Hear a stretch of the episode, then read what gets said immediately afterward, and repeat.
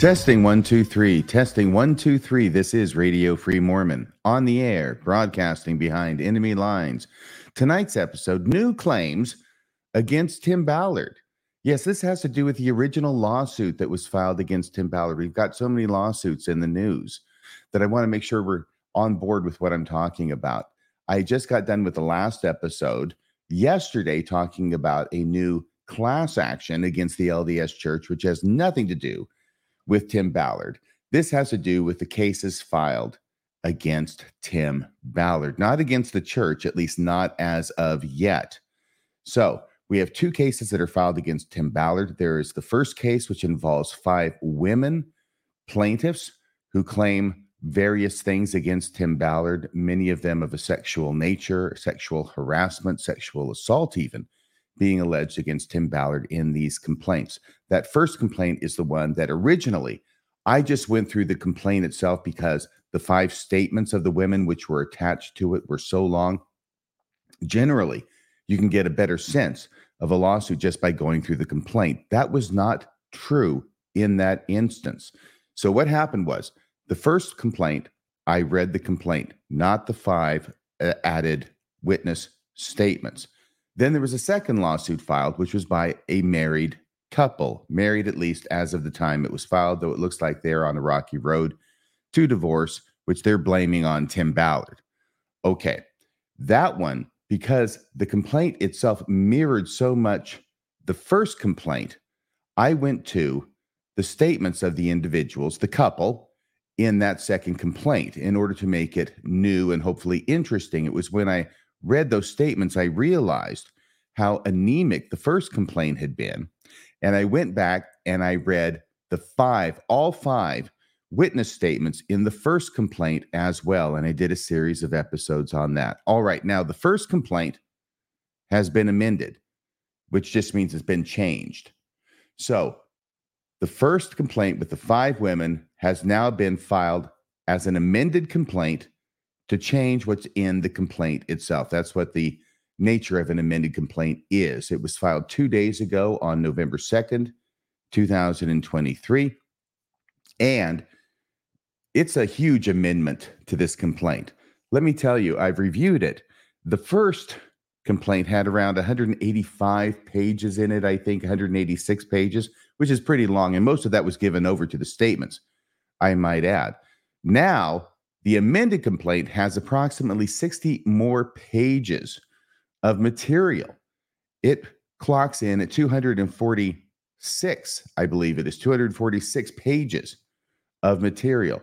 And a lot of that is in the exhibits. Once again, they have the first five exhibits from the women. Now, some of those they have tweaked, they have made them better.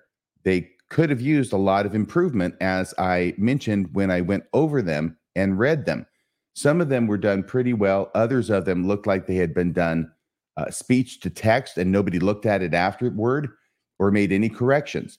And hopefully now they've made corrections. It also appears that in some of those, it looks like they have made corrections in some of them. Um, and hopefully in some of them as well, it looks like, not hopefully, but it does look like they've added material now, this is a concern, okay?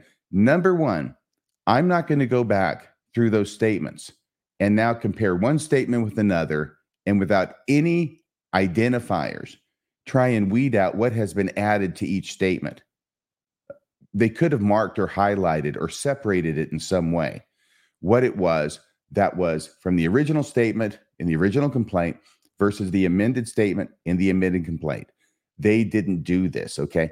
This would be like going through the inspired version of the Bible, which is the Joseph Smith translation as published by the Reorganized Church. They used to do that. Maybe they still do as the community of Christ. But in that Bible, they have taken all the Joseph Smith changes to the Bible and put them into the text of the Bible. They're not separated by red lettering or italics or any or footnotes like we have it in the LDS version of the Bible. It's simply part of the text of the Bible. And that would be the same kind of labor intensive act required in order to go through and compare and see what is Joseph Smith and what is the Bible when there's no indicators as to what's different. Okay, enough of the analogy. Um, So that is difficult to do. It's not something I'm going to do. It's not something I'm willing to do. And it's something that they should have considered when they filed this uh, statement in this way. It's not like it's a brand new lawsuit. There was a lawsuit before.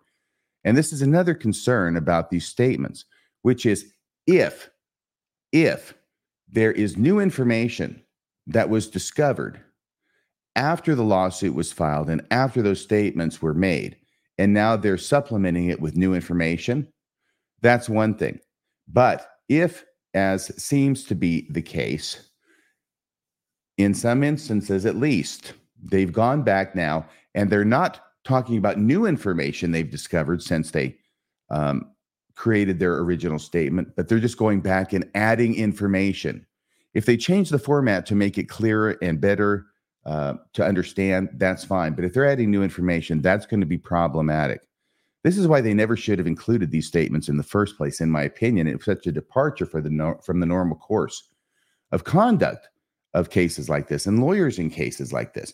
Why would you put a statement of your client at the end of a lawsuit when that's just going to give another instantiation of their testimony to be compared with their deposition, with other statements they've made, in order to find places where they don't fit, right? So the more statements a person makes, the more fodder there is for the attorney on the other side to find places where it doesn't match up or contradicts even. You want to keep those to a minimum. All right. So now that they've filed the original statement with the original complaint, if they're adding information to that, now it subjects itself to the accusation of being made up, right? In other words, why are you adding information to a statement that's already been filed, it's already on record? You can't come back and take it back. There's no take backsies here. Why are you adding information that wasn't in the first statement that could have been in the first statement and in fact should have been in the first statement? even though a first statement should never have been filed in the first place. Okay. But you understand what I'm saying. If you're going to make that decision to file statements of witnesses, you better make sure they're ironclad and they're not going to change. And now they've already changed. And it's been what, a month at the most or so since that was filed originally? Yeah. This is not a good look. Just saying. However, there is additional information that is in the complaint there are a number of new exhibits. In fact, there were five exhibits who went up through through Exhibit E the first time. Now it's up through Exhibit oh, is it P or so? There's a number of new exhibits, some of them quite lengthy, and we're going to go a few. We're going to go through a few of those. Excuse me. There's so much on my mind right now. I just got to tell you, I've been reviewing and reviewing this and comparing the the the complaint with the the exhibits. It's a bit complicated. I figured out that I'm going to try and tailor it down to what I think is important, what I think is interesting. And hopefully you'll agree with me. There's no way I can read through this entire new complaint. I am not disposed to, but I have located the section of the complaint that seems to have the new material in it. I have certainly found the exhibits that are new because that's easy, right? There's five exhibits the first time and they're the same, although they're modified. Those are the witness statements. But the ones after that, those are new and they're referenced in the complaint. One thing I did want to say as a um, kudos, at least to the lawyers, is that this time, this time they did a much better job in their complaint incorporating the allegations that are made in the statements. Once again, they never should have attached the statements in the first place. But given that they did, the original complaint that I read through on the air really did not do a good job of incorporating the information from the statements. That's why I had to go back and actually read the statements themselves. Now, in this amended complaint, they've done a better job of incorporating that information into the complaint and referring to the statements that support what it is they're saying in the complaint. So that's a good thing, except for the fact they shouldn't have the statements there in the first place, and except for the fact that they should have done it right the first time. I'm just saying this is kind of a big deal. It's kind of a big case. It's open to a lot of public scrutiny, even here at Radio Free Mormon. All right. So, with that introduction, which has taken me about 10 minutes, let me just say please click like, please click subscribe. And thank you to everybody who has donated to the show to keep us on the air. Let's go to this new 100 and oh, excuse me 246 page complaint. Oh my goodness. All right. So what I want to do is I want to go through this and I want to bring it down. See, once again, this is the same complaint. It says first amended complaint over there. Hopefully, they're not going to do it again and have a second amended complaint. By the way, there are at least a couple of places where they have new information that they wouldn't have known as of the time that they filed the complaint. And, you know, I don't have any problem with their amending the complaint to include relevant evidence that they didn't have access to as of the time they filed the original complaint. All right. What I want to do is I want to go down now to page eight in the complaint. Remember these pictures? These pictures were the in the original complaint, and down to here where we have a picture of Tim Ballard. That's Tim Ballard's back hugging Sean Reyes, who is the Utah Attorney General. Uh, let's see. We go from 46. One of Ballard's closest friends is Utah Attorney General Sean Reyes, with Reyes promoting Ballard until just recently to be the next United States Senator from the state of Utah. They have that picture. Now it segues into some additional information. Very interesting additional information indeed. According to General Reyes' webpage, Reyes is the top law enforcement official in Utah charged with protecting consumers from those who abuse the law. Again, providing credibility to Ballard and OUR that was not warranted. General Reyes, Attorney General Reyes, it it just sounds strange when they say general. Attorney General Reyes has repeatedly vouched for OUR and Tim Ballard, even participating in an alleged op in Colombia, which was well publicized in Utah, giving Ballard the cover of the top law enforcement officer in the state of Utah to carry out his purposes, including the couple's ruse, even while consumer complaints and criminal investigations were coming into his office, Reyes's office, regarding the improprieties of OUR and Ballard. Okay, now we get some more information. General Reyes gave undue credibility to OUR and Tim Ballard with foreign leaders. See Exhibit F. All right. So remember, originally it went up to Exhibit E. Now it's referencing the new exhibits and why it is that they're attached. So we're going to go through these um, additional information, the additional paragraphs, which is basically, as I count it, paragraphs uh, 46 through around 85 it's approximately 10 pages here in the complaint. Then we'll look at the exhibits themselves.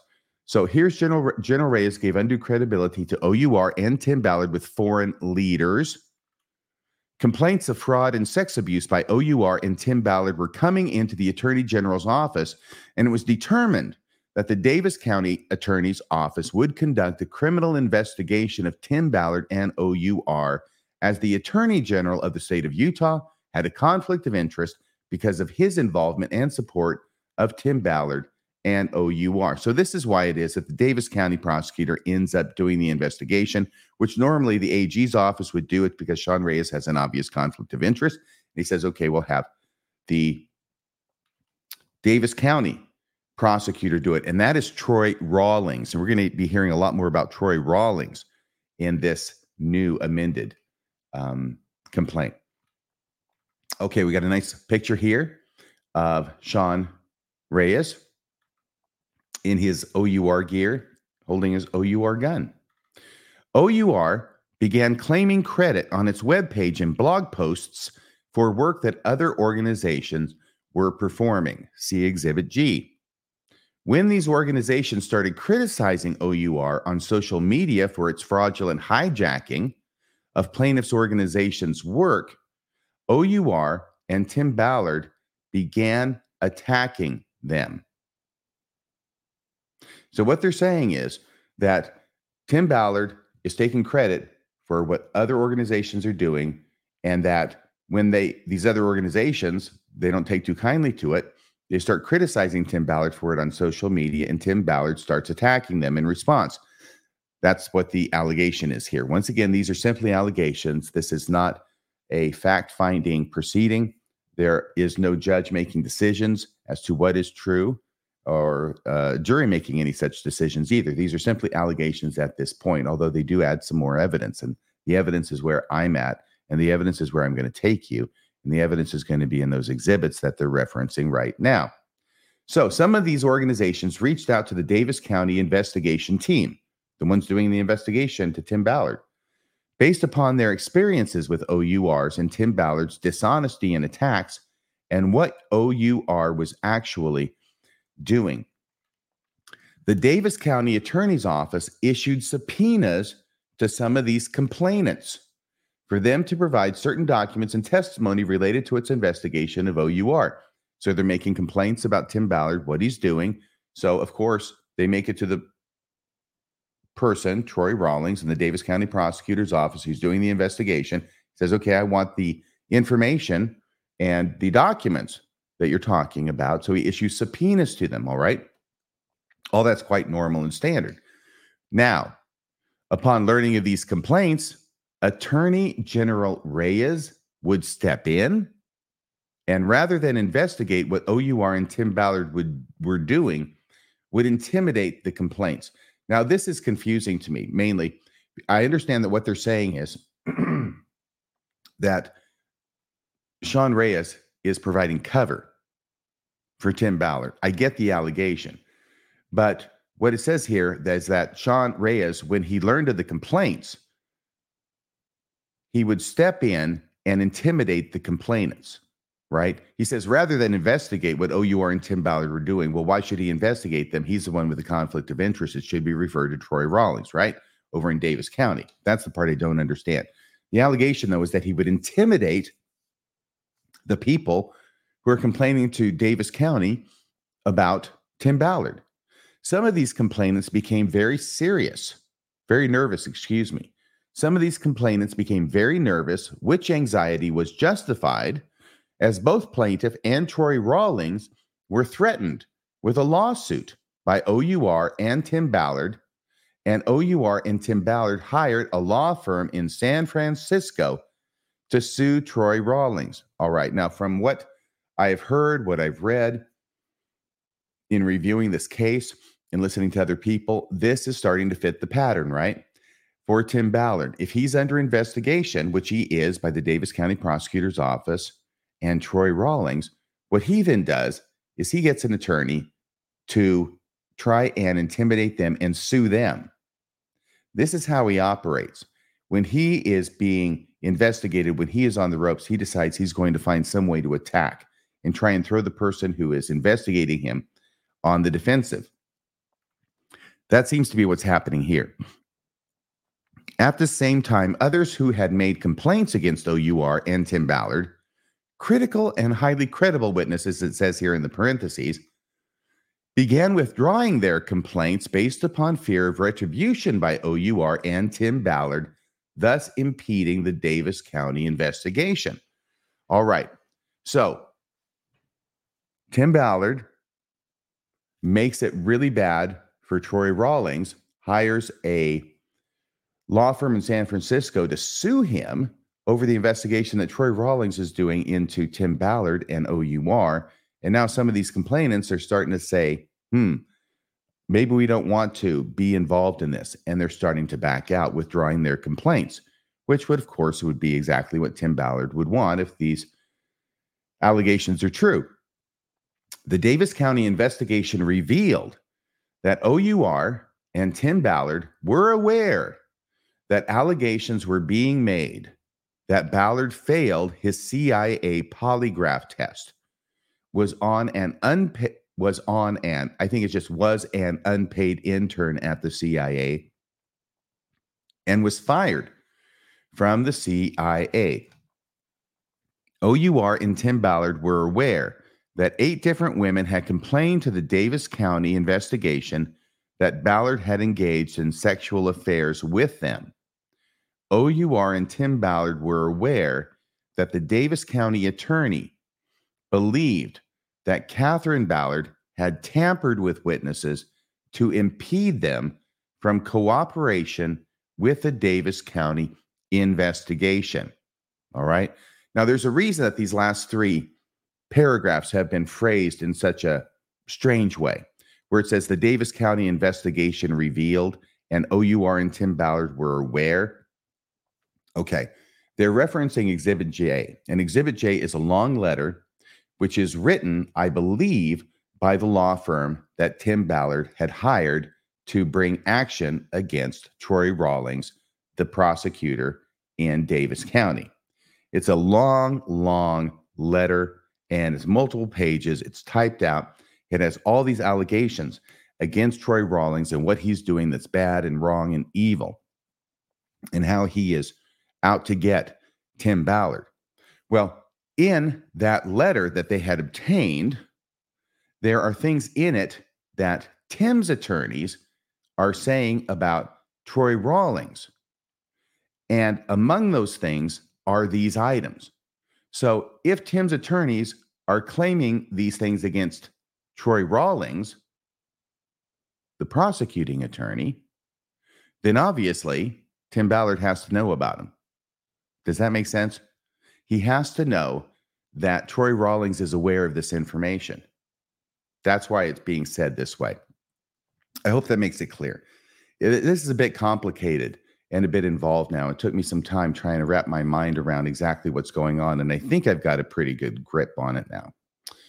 Okay, back to 60. I just read 60. OUR and Tim Ballard were aware that the Davis County attorney, that's Troy Rawlings, believed that Catherine Ballard had tampered with witnesses to impede them from cooperation with the Davis County investigation. So notice it's not saying that that's what happened. But it is saying that OUR and Tim Ballard were aware that the Davis County attorney believed that because we can get that evidence and that information out of basically the threatening letter that was sent by Tim Ballard's attorneys. 61 paragraph. Troy Rawlings had also believed that General Reyes was guilty of witness tampering. Troy Rawlings, I'm saying this again, Troy Rawlings also believed that General Reyes, Attorney General Sean Reyes, was guilty of witness tampering. Troy Rawlings alleged to have written communications. And when it says to have, that means to possess, I think. Troy Rawlings alleged that he possessed written communications from Attorney General Reyes to a witness, requesting the witness not to cooperate with Rawlings in the investigation. Now, once again, you have to remember that this letter is being written as a screed against Troy Rawlings, saying all these things he's doing wrong and how horrible he's acting. And they're saying this like it's a bad thing that Troy Rawlings is making all this stuff up. They are using it in the amended complaint just to show what it is that they can tell from the letter, and that Troy Rawlings alleged to have a written communication from Attorney General Reyes to a witness requesting the witness not to cooperate with Rawlings in the investigation. If that's true, that's dynamite.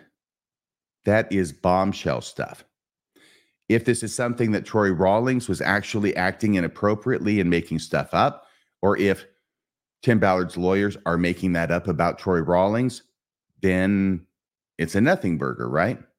But the allegation is out there, and now it's in the amended complaint. 63, OUR went to its de facto general counsel. Now, that's what they're going to call Sean Reyes, their de facto general counsel, which means he's not named on the letterhead as their general counsel, but he's acting as if he were, regardless of the fact that he's the attorney general for the state of Utah. So they went to Sean Reyes and asked that a special prosecutor be appointed to prosecute Troy Rawlings. And that's Exhibit K. Yeah, we're past Exhibit J now. We're into Exhibit K. Once again, this is uh, fitting a pattern, as I said. OUR went to its let, us leave out the de facto general counsel. That's being a little bit too, um, I don't know, flippant with the facts.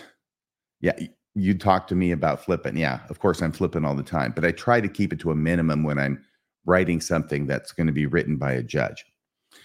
So OUR went to Sean Reyes and asked that a special prosecutor be appointed to prosecute Troy Rawlings. So here's the situation, right? We've got Sean Reyes, who normally would be conducting the investigation into Operation Underground Railroad because he's the attorney general. He's not going to do that because he has an obvious conflict of interest because he's such close friends with Tim Ballard. Therefore, it is appropriately sent out to another agency, in this case, the Davis County Prosecutor's Office, to conduct the investigation. Troy Rawlings is the prosecutor there. He's in charge of the investigation. So, as Troy Rawlings goes into this investigation and is making things hotter and hotter for Tim and uncovering more and more bad stuff about Tim, Tim responds now by contacting Sean Reyes, the attorney general, and saying, I want you to appoint a special prosecutor to prosecute Troy Rawlings, the guy who's investigating me. Now, I want to say uh, it is theoretically possible, and I'm sure it's happened before, though hopefully not often, that a prosecutor or anybody who's conducting an investigation could be conducting it unfairly and be out to get somebody. Yep, that could happen. I don't know that it's happening here, but that's the dynamic that's going on. That's the allegation that Tim Ballard and OUR are making to Sean Reyes and why they're asking Sean Reyes to appoint a special prosecutor to investigate Troy Rawlings.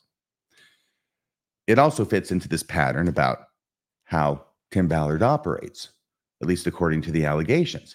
If you're on the defense, then you just go crazy and attack, attack, attack. Sometimes it's better just to cooperate with the investigation. At least that is if you don't have anything to hide. It's been my experience. Okay.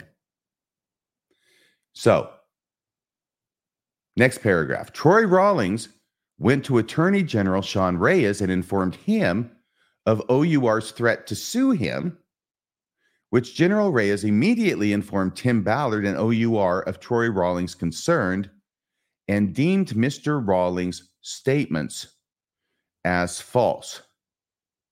All right. So Troy Rawlings now goes back to Sean Reyes, tells him, hey, OUR is threatening to sue me. And now Sean Reyes goes to Tim Ballard, his buddy, tells him about what uh, Troy Rawlings said and his concerns. And then he ends up deeming what Troy Rawlings said to him, Sean Reyes, as false. Even as more fraud complaints came in to General Reyes, he would immediately send them to Tim Ballard on his personal email instead of his official Utah email. And they've got an exhibit of that showing that kind of thing with a different kind of complaint entirely. But as fraud complaints come in to General Reyes, he's sending them to Tim Ballard and not sending it to Tim Ballard on his government attorney general email, but on his personal email. At this time, Tim Ballard was ignoring his in house counsel's advice. Now, once again, they're talking about Sean Reyes. That what he was doing, no, I'm sorry, they're not talking about Sean Reyes. This is why it's um, can be confusing when they call Sean Reyes up here in paragraph 63. It's de facto general counsel. Okay, at this time, Tim Ballard was ignoring his in house counsel's advice. This is really his attorney that he's paying for that what he was doing was illegal and unethical and could subject him to criminal liability from the Davis County investigation and the Department of Justice. See Exhibit M. Exhibit M is a very, very long multi page document because it's basically emails. And once I get to it, we'll talk about it a little bit more. There's no way I'm going to read that entire thing. I'll describe it for you. What it is, is that uh, OUR hires an in house counsel, and there is an op that goes on, and the videotape of the op is sent to the in house counsel to review to see if they're playing according to Hoyle, to see if there's anything that they need to do differently, and to avoid legal problems down the road with what they're doing and the admissibility of evidence and the success of the prosecution of this person. And so what happens is the information is given to the in house counsel who only knows what she's given. She writes an email to Tim and one other person at this point, detailing all the problems that there are with this investigation, how over and over again it could lead to entrapment of this person that they're investigating. And it looks like entrapment, entrapment, entrapment. and it looks like what you're doing is going over the line. And are you and are you using child pornography here? I hope you're not using child pornography here. She's in the video. She can't see what's on the screen that's being showed to the subject. The video of him seeing the phone screen. She can't see what's on the phone screen. I hope that's not child pornography because that could subject you to criminal prosecution. Okay. So then what happens is that Tim Ballard writes back to her this excruciatingly long email explaining how it is that in every instance she's wrong, the attorney's wrong, the attorney's wrong, the attorney's wrong, he's right, he's right, he's right. And the reason that he's wrong, the reason that he says she's wrong, is because he says, I didn't give you all the information. Well, why wouldn't you give all the information to the person who's your in house counsel that you want to review to make sure that you're doing everything legally. He says, There was all this other stuff that happened beforehand that we didn't tell you about. So he brought up all these subjects. Okay, I'm sorry. Let me just tell you a little bit about entrapment. This is really important for you to understand, to understand what's going on in this part. Entrapment means when law enforcement goes to a person and they basically put an idea into their head to do something criminal and end up getting them to do something criminal that they would not have otherwise done. That's entrapment. So, in the video that was provided to this in house legal counsel, all it shows is Tim bringing up this stuff, bringing up this stuff, bringing up this stuff. In other words, putting the idea, putting the idea, putting the idea into this person's head. And frequently they keep saying no, no, no. They don't want to be part of it, you see. Eventually, I think they do a little bit. And that's why this in house legal counsel is telling him, you can't be doing this because that's entrapment. Duh. And I hope the stuff you're showing him isn't child pornography. Well, now Tim Ballard comes back in his response and says, well, the reason you got the wrong idea about what it was I was doing and had this whole entrapment idea is that we didn't tell you all the other information. We didn't give you all the information. There are actually all these other times that we met with this guy beforehand, before we recorded this video of this time we went to go interrogate him. There's all these other meetings that we had with him beforehand where he brought these subjects up. We are just in the recorded video returning to the subjects that he already brought up, the ideas that he already wanted to do, the crimes that he already wanted to commit. Therefore, it's not entrapment. Okay. Now, kudos to the in house counsel because she says, look, if you want to fire me, go ahead and fire me. But I'm standing by what I'm saying based upon the information that I was given. Now, from a defense attorney's, excuse me, from a defense attorney's point of view, what this looks like and what it would look like, I think, to anybody is that it has been known to happen that when police have done their reports and there's a certain legal issue that somebody sees in those police reports before it gets filed, before it goes to trial, it has been known for law enforcement to go back and change the reports or create other things to help get around that legal issue that is actually there from what really happened. Okay. So, in other words, very simple thing. I'm not saying this happens a lot, by the way. Okay. Um, law enforcement in the United States, 95%, probably more, best people you could meet, best people you could have as neighbors. But there is a percentage, it's a small percentage, thank goodness, but there is a percentage, and any officer who's listening to this knows that. All the good ones know about the bad ones, believe me who will monkey with things and change things in order to try and win. In other words, they will change the facts in order to try and win the case. And this is what is suggested by this email exchange between Tim Ballard and his in house counsel. Because this is what he says he gives to her. And she says, This is a problem. This is a problem. This is a problem. And he says, Oh, well, that's because I didn't give you everything. All this other stuff happened before, which takes care of the problem. See, it wasn't entrapment because we had all these meetings with him before where he brought up the ideas. We weren't bringing them up in the video the way it looks like. And the only information that we gave you, our in house counsel, to review, no. We had other stuff that we didn't give you. And the reason we didn't give it to you is because we're never going to give all the details of any case to anybody. It's really quite a tour de force. So let me go back now to this and read it again, okay? Because that's what is all compacted into this paragraph 66. At this time, Tim Ballard was ignoring his in house counsel's advice that what he was doing was illegal and unethical and could subject him to criminal liability from the Davis County investigation and the Department of Justice. See Exhibit M. All right. Ballard claims to be blessed by Tom Harrison. We've heard this before.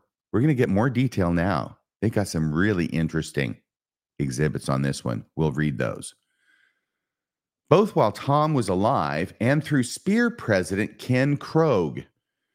Remember that name, Ken. Spear President Ken Krogh, claiming to anoint Ballard as a chosen one, not subject to the jurisdiction of government and church authorities. Hmm, see exhibits N and O. Oh, we'll see those.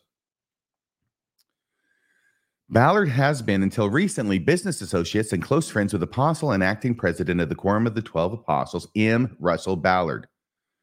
President Ballard of the Church of Jesus Christ of Latter day Saints, Mormon or Mormon Church. Two. Now look at this. This is new. I mean, I would think I would have noticed it the first time. I read through it a few weeks ago. So they're going to call it the Mormon Church now. Did you notice that? They said President Ballard of the Church of Jesus Christ of Latter day Saints, Mormon or Mormon Church, and they're going to give an explanatory footnote number two. Because the full name of the church includes the name of deity, plaintiff's counsel will refer to the Church of Jesus Christ of Latter day Saints as it is more commonly known, the Mormon Church, in order to limit the use of the sacred name of Jesus Christ. What the heck? I mean, I think we all know where this comes from, at least those with uh, knowledge about Mormonism and the Doctrine and Covenants, where it says in one of the revelations received by Joseph Smith from God that God isn't really happy about the name of Jesus Christ being used a lot. And therefore, we don't use the name Jesus Christ when we talk about the, the priesthood, the greater priesthood, right? The Melchizedek priesthood. And it says that in order to avoid the too frequent repetition of the name of God or the name of deity, we call it the Melchizedek priesthood instead of the priesthood after the order of the Son of God. Even there, just Son of God is, you know, we don't want it repeated, or God doesn't, or Joseph Smith, or the Revelation says it shouldn't be. But now they're going to say we're going to call it the Mormon Church because it contains the name of Jesus Christ, and we want to limit the use of the sacred name of Jesus Christ. It's rare that I find something so religious in a civil complaint but there you have it. So they're going to call it the Mormon Church. And now we get to 69. President Ballard has cited Tim Ballard to students at Brigham Young University, Idaho, as an expert of Book of Mormon prophet Nephi and the Mormon view of American history. There's a nice picture, remember, with Glenn Beck and President Ballard of the Mormon Church and Tim Ballard. Tim Ballard has met with President Ballard in the church administration building in Salt Lake City to discuss OUR's work. The Davis County investigation, according to OUR's own internal documents, revealed that Elder M. Russell Ballard and other authorities from the Mormon Church provided Mormon tithing records to OUR to help OUR target wealthy donors and wealthy Mormon church wards. Okay, that's it at page seven. It's going to be Exhibit J again. So that Exhibit J, once again, the screed letter from the attorneys Tim Ballard, right there, hired to um, to sue Troy Rawlings, the Davis County prosecutor that was investigating him at the time. Now that is kind of mind blowing. That the Davis County investigation, according to OUR's own internal documents, which obviously somebody got a hold of, revealed that Elder M. Russell Ballard and other authorities from the Mormon Church provided Mormon tithing records to OUR to help OUR target wealthy donors and wealthy Mormon church wards. Now, this is really kind of, um, let's just say I'm shocked but not surprised. I mean, it is Elder Ballard. this is exactly his MO. We already know that he contacted this multimillionaire young guy named Brunson and directed Brunson, according to Brunson's own video that he made and posted, to contact Tim Ballard and to donate to him. And Brunson had never even heard of Tim Ballard or Operation Underground Railroad, but he did it because he's a faithful Mormon. And here comes an apostle t- telling him what to do, and he does it. So, with that background, and we know that that's the case, why should we be surprised if Elder Ballard is helping Tim Ballard know who the really, really super wealthy Mormons are by providing him tithing records and wealthy Mormon church wards. Ballard has spoken to many Mormon church groups across the country, including athletic teams at Brigham Young University. Ballard has authorized, once again, we're back to Ballard, that's Tim. Tim Ballard has authored at least three purported historical books promoting Mormon nationalism that have been published and sold by the Mormon church owned Deseret Book, which were big sellers in the Mormon community and further created the myth of Tim Ballard. Ballard's enmeshment with the Mormon church further provided him credibility and status in Utah, where the Mormon church is the largest and founding denomination of the state. Despite the very public distancing recently of the Mormon church from Tim Ballard, the Mormon church continues to promote OUR. This is one of those things that they couldn't have known as of the time they filed the complaint. It's interesting. I'd heard about this but listen to this the way it's put in the complaint. Very interesting. For example, on October 15th, 2023, OUR's president, defendant Osborne, that's Matt Osborne, gave a fireside on grooming tactics, extortion schemes, and other matters in the new Braunfels Second Ward in Texas. All right. So then the question is if the church has publicly denounced Tim Ballard, which they did, why is it that after they've denounced him, the church is sponsoring firesides on grooming tactics, extortion schemes, and other matters by the president of OUR? I think the answer to that we kind of all know, don't we? I mean, it's a little word. It's down there in Texas for crying out loud. It's the president of OUR. He comes down there and they don't even know what's going on. I doubt, I doubt that they're aware of anything that's going on. And this sounds like a good subject for them to have somebody talk about. And he seems to have credentials since he's the president of Operation Underground Railroad. And um, but anyway, it is interesting from the plaintiff's point of view how that looks, isn't it? The church, on the one hand, is denouncing Tim Ballard. Course, they're not denouncing OUR. And on the other hand, they're having the new president of OUR give a fireside in a little ward in Texas. Yeah, I'm not sure that that is that astonishing. Here's the announcement from the new Braunfels second ward and that fireside. Yeah. So Tim Ballard became friends with Glenn Beck, an American conservative political commentator, radio host, entrepreneur, and television producer. Glenn Beck donated significant amounts excuse me, significant amounts of money to begin OUR. Tim Ballard and Glenn Beck formed defendant company Nazarene Fund to fight Christian causes across the globe, and Beck gave Ballard almost unlimited access to the Glenn Beck Media Network, which further contributed to Ballard's credibility. Beck, along with Attorney General Reyes, who should have been looking at arresting and prosecuting Tim Ballard after the sexual assaults and fundraising being thrown upon the citizens of the state of Utah by Tim Ballard. Beck, along with Attorney General Reyes, became a fixer for Tim Ballard when the extent of his sexual depravity became known to the Mormon church. Yeah, I think that paragraph and sentence would be improved by removing the parenthetical comment. That's just too argumentative, really. I prefer that it stick with the facts. Became a fixer for Tim Ballard. So they're saying that Sean Reyes became a fixer for Tim Ballard when the extent of his sexual depravity became known to the Mormon church. And now we've got a Gmail. Now, this is not as an attachment, it's not an exhibit, it is actually in the body of the complaint. So they're saying that Sean Reyes becomes a fixer for Tim Ballard once he's been exposed. Now, this is Saturday, September 16th. Remember, the church issued that condemnation of him on September 15th, the Friday, the day before. So this is very, very hot right then. This has just happened. And here's Glenn Beck. And Glenn Beck is sending an email to Tim Ballard. It's titled Non Update Update. Saturday, September 16th at 6:31 p.m. Tim, once again, Glenn Beck writing to Tim Ballard. Tim, I have spoken to Elder Anderson.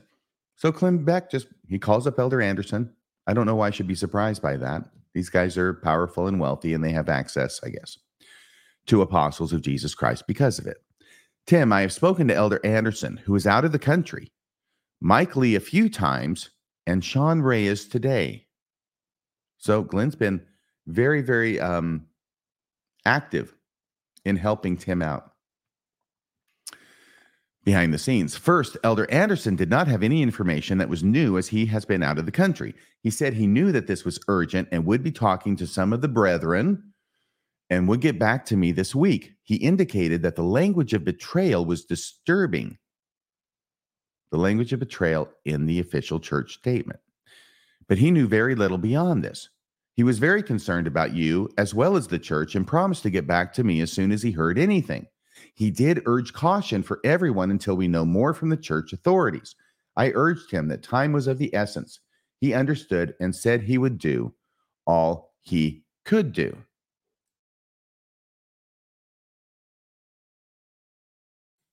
Excuse me. All right.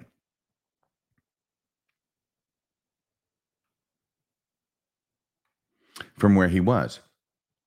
Second, I spoke to Mike and Sean, Mike Lee and Sean Reyes, several times today as well. That's Saturday, September 16th. I feel strongly that we keep our powder dry until we know exactly what is happening with the church.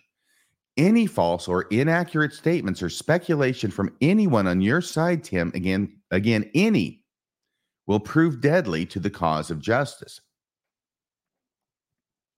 I believe you should speak to Sean and Mike about an attorney outside of Utah with no Mormon ties to avoid conflict that can soft pitch the idea that you are asking for the church to be clear and go through the usual church court process. That it is disturbing that you found out about this the same way everybody else did.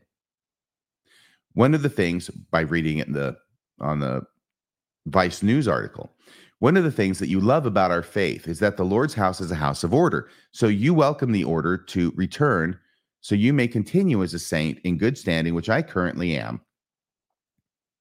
Which I currently am. I don't know why Glenn Beck adds that. They, I don't know why it wouldn't be just understood. They and you should deny any lies that are being spread. But be careful here. You don't think it is a coincidence that you have been seriously considering a run for Senate as these accusations come forward. You pray that you and your family and the church are protected from secret combinations that wish our faith and our country harm. Again, be careful here. A soft statement should be made on Monday as we have proof what happened within the church. When you have the truth, when Sean has proof of what he needs, Mike Lee has what evidence he needs to prove anything political. I might consider a credible investigator. Then and only then should you move forward. This very well may be the first shot across the bow to let us to to let all of us know Satan has the unrighteous placed in all high places. Oh my gosh. Okay. So Glenn is suggesting to Tim that maybe, yep, we got bad guys in high places, even in the church, issuing this statement condemning Tim Ballard. So once again, he said, This very well may be the first shot across the bow to let all of us know Satan has the unrighteous placed in all high places, the unrighteous people placed in all high places. We need to be very strategical. We need to be very strategical about any moves from here. We are playing chess now. And this is Glenn Beck, the chess master. The days behind us, I fear, will soon feel like we were playing Candyland. You have known the importance of your calling. So here's Glenn Beck acknowledging, reaffirming Tim's calling. You have known the importance of your calling. The gates of hell have opened over and over and uh, over and over for you, Kathleen. I thought it was Catherine. Kathleen and the family. Know that God loves you and is with you. Let him be your sword and shield. He is not unaware of your plight. If the days in which we live are indeed what we think they are, the Lord will clean out his own house first.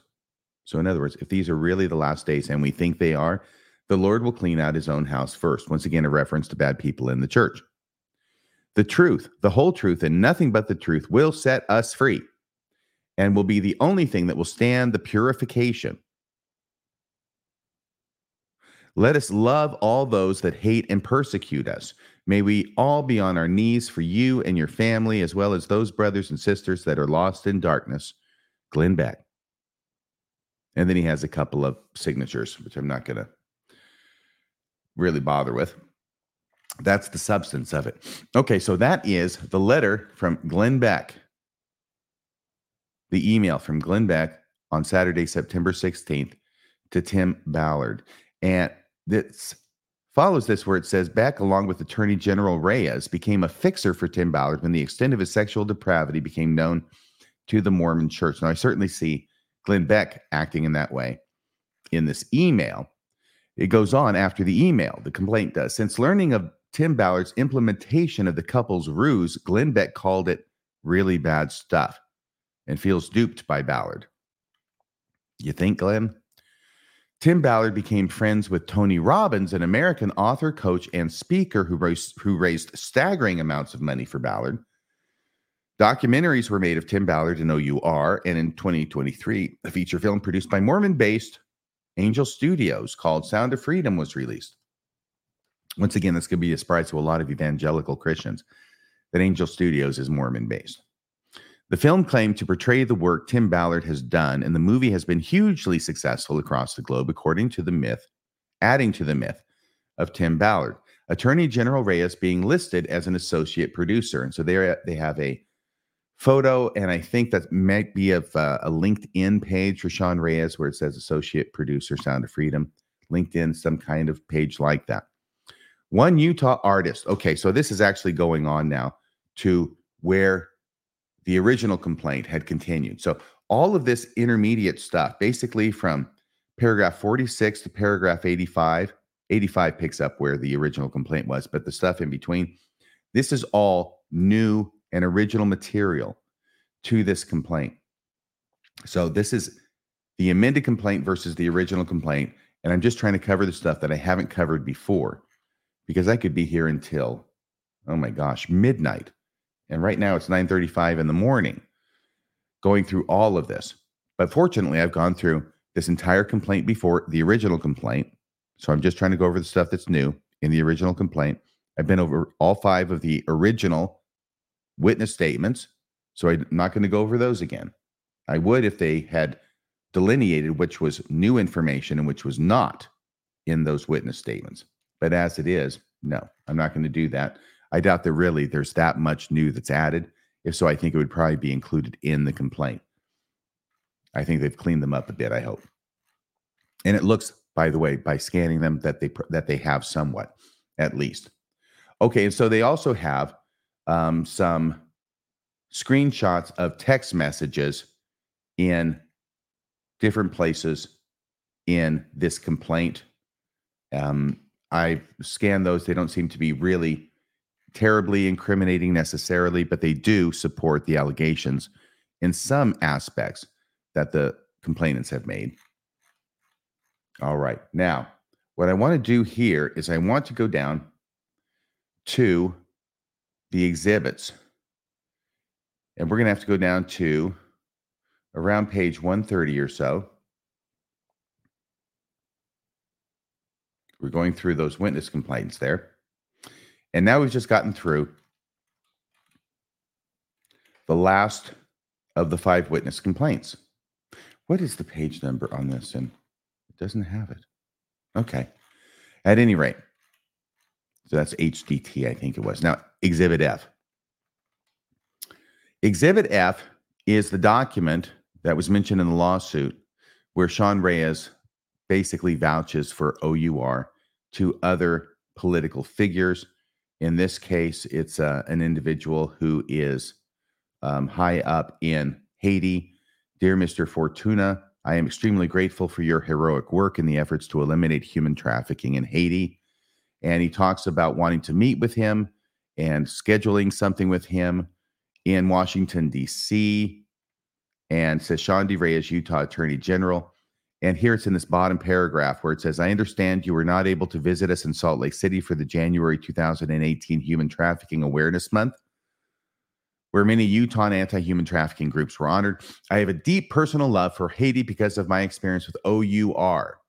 Okay, that's the the vou- the vouching for OUR that he's doing to other political figures. Rapha House and Foyer de Sion, Guesno Marty's orphanage. That's why that's included, basically for that. And the Sean Reyes signature at the bottom. Exhibit G. This is uh, something where they're claiming back from 2016 that in the body of the complaint, they're attaching this in order to try and show that OUR is taking credit for the work of other people.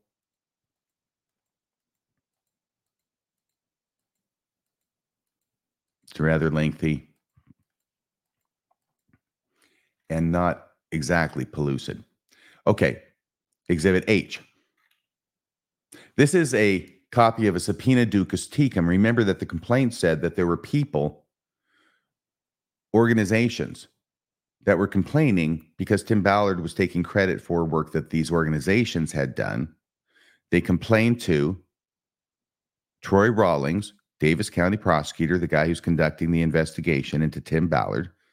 And so Troy Rawlings, name at the top, Troy Rawlings, Davis County attorney, sends subpoenas to them. Now, subpoena duces tecum, by the way, is once again, it's a technical term, it's Latin.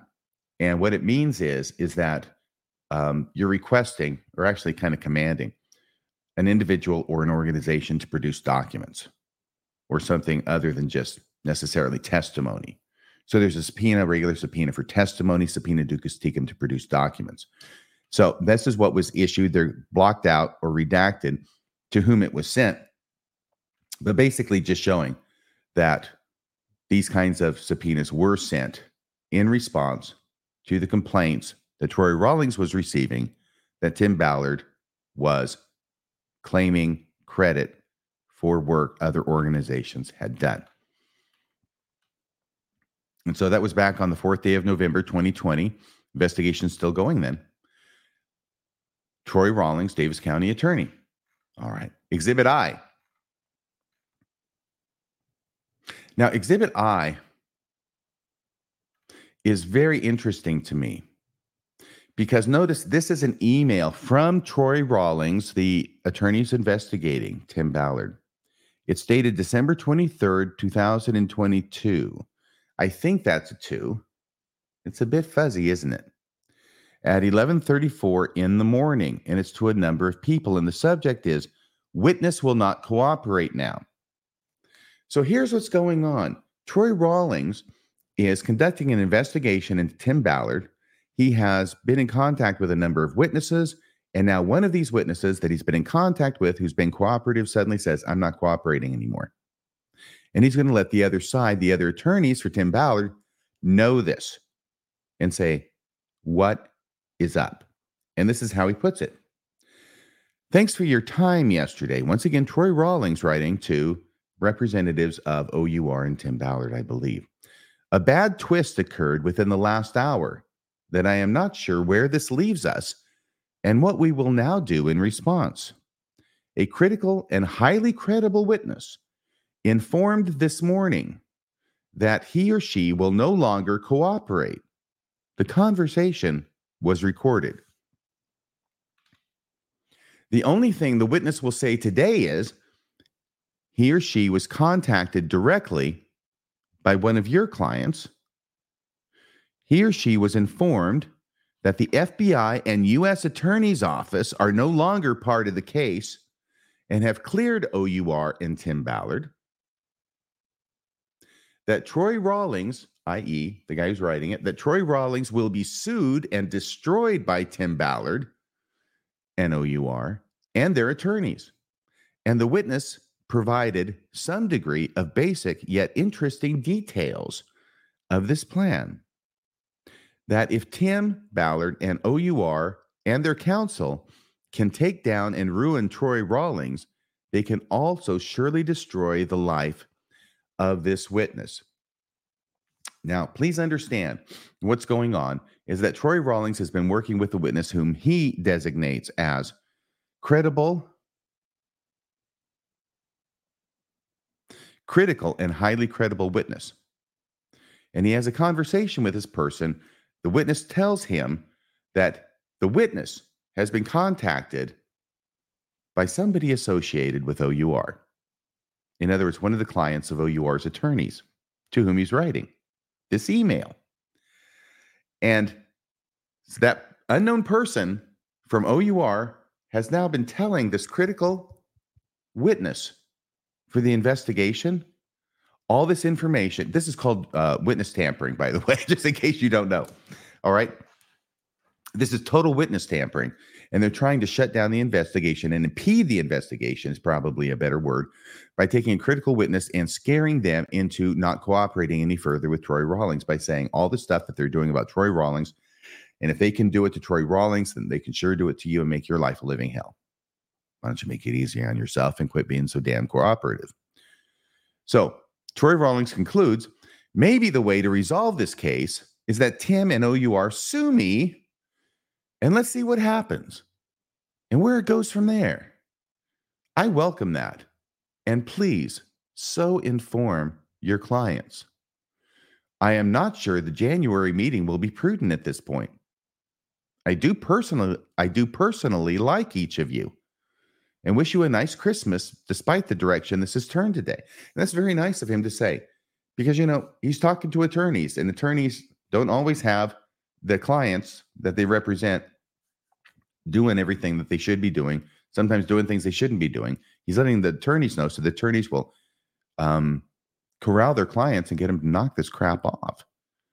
So he does end it by saying, I do personally like each of you, the attorneys, and wish you a nice Christmas despite the direction this has turned today. That's called professional courtesy. Signed Troy Rawlings. And then he also has um, oh, some kind of a, a saying as a signature on his email as well. Exhibit J. Exhibit J was the memorandum written February 14th, Valentine's Day 2023, by Holland and Hart. And Holland and Hart is the law office, I believe, San Francisco, that Tim Ballard hired to sue Troy Rawlings, the prosecutor who's investigating him in Utah. And so Holland and Hart, here they have this memorandum. It is this very, very long. Let me show you how long this thing is. It keeps going and it's making all these claims against Troy Rawlings. Like here, uh, paragraph 26. On October 13th, 2020, Rawlings responded to the email from Alan White at the Utah Attorney General's office by questioning whether all $67,000 provided to the Davis County ICAC for the prior four years originated from OUR money, stating the claim is BS. This is a long screed against Troy Rawlings by the attorneys hired by Tim Ballard to make his life a living hell. and it was once again this same document from which the attorneys filing the amended complaint included in the body of the complaint that information that I read to you earlier. I won't go over it again. And I'm certainly not going to read this whole thing. Um, paragraph 60 leading up to and during the December meeting, Rawlings, Troy Rawlings, sent a series of emails and made requests of OUR and Ballard's legal counsel regarding whether OUR legally represented, among others, any of the following individuals and all this stuff. So these are all these very, very heavy handed, very aggressive allegations being made against Troy Rawlings and the way he's conducting the investigation. I don't know if they're true. I don't know if they're all true. I don't know if they're some true and some not. I don't know if they're all false. All I know is that they included this because they were able to re- to get from this letter the fact that because and I'll say it again, because Tim Ballard's lawyers knew all the stuff about Troy Rawlings in order to write this letter and write all these complaints about him in their memorandum, then that means that Tim Ballard knew all this stuff as well. Does that make sense? Okay. So, and the fact that Tim Ballard knew it is what's relevant to the lawsuit. Okay, Exhibit K. By the way, this is a, a, memo, and you see it's not even signed. That's the end of the memo, 75 paragraphs long. Exhibit K.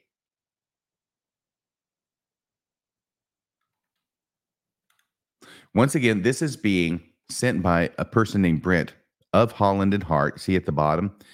And that, once again, is the same law firm. Although they're, it looks like they're, uh, Phone number has an 801 area code, which is Utah. But anyway, maybe they have satellite offices. Maybe it's not the one in San Francisco. This email is Brent Andrewson. Okay, we've heard that name before, and that is Tim's lawyer, Brent Andrewson. So it's from Brent Andrewson to Tim Ballard, says for your information, it was sent February 6, 2023. And it says, wait a second, it's forwarded. Okay, I'm sorry. This is an email that was sent to Spence.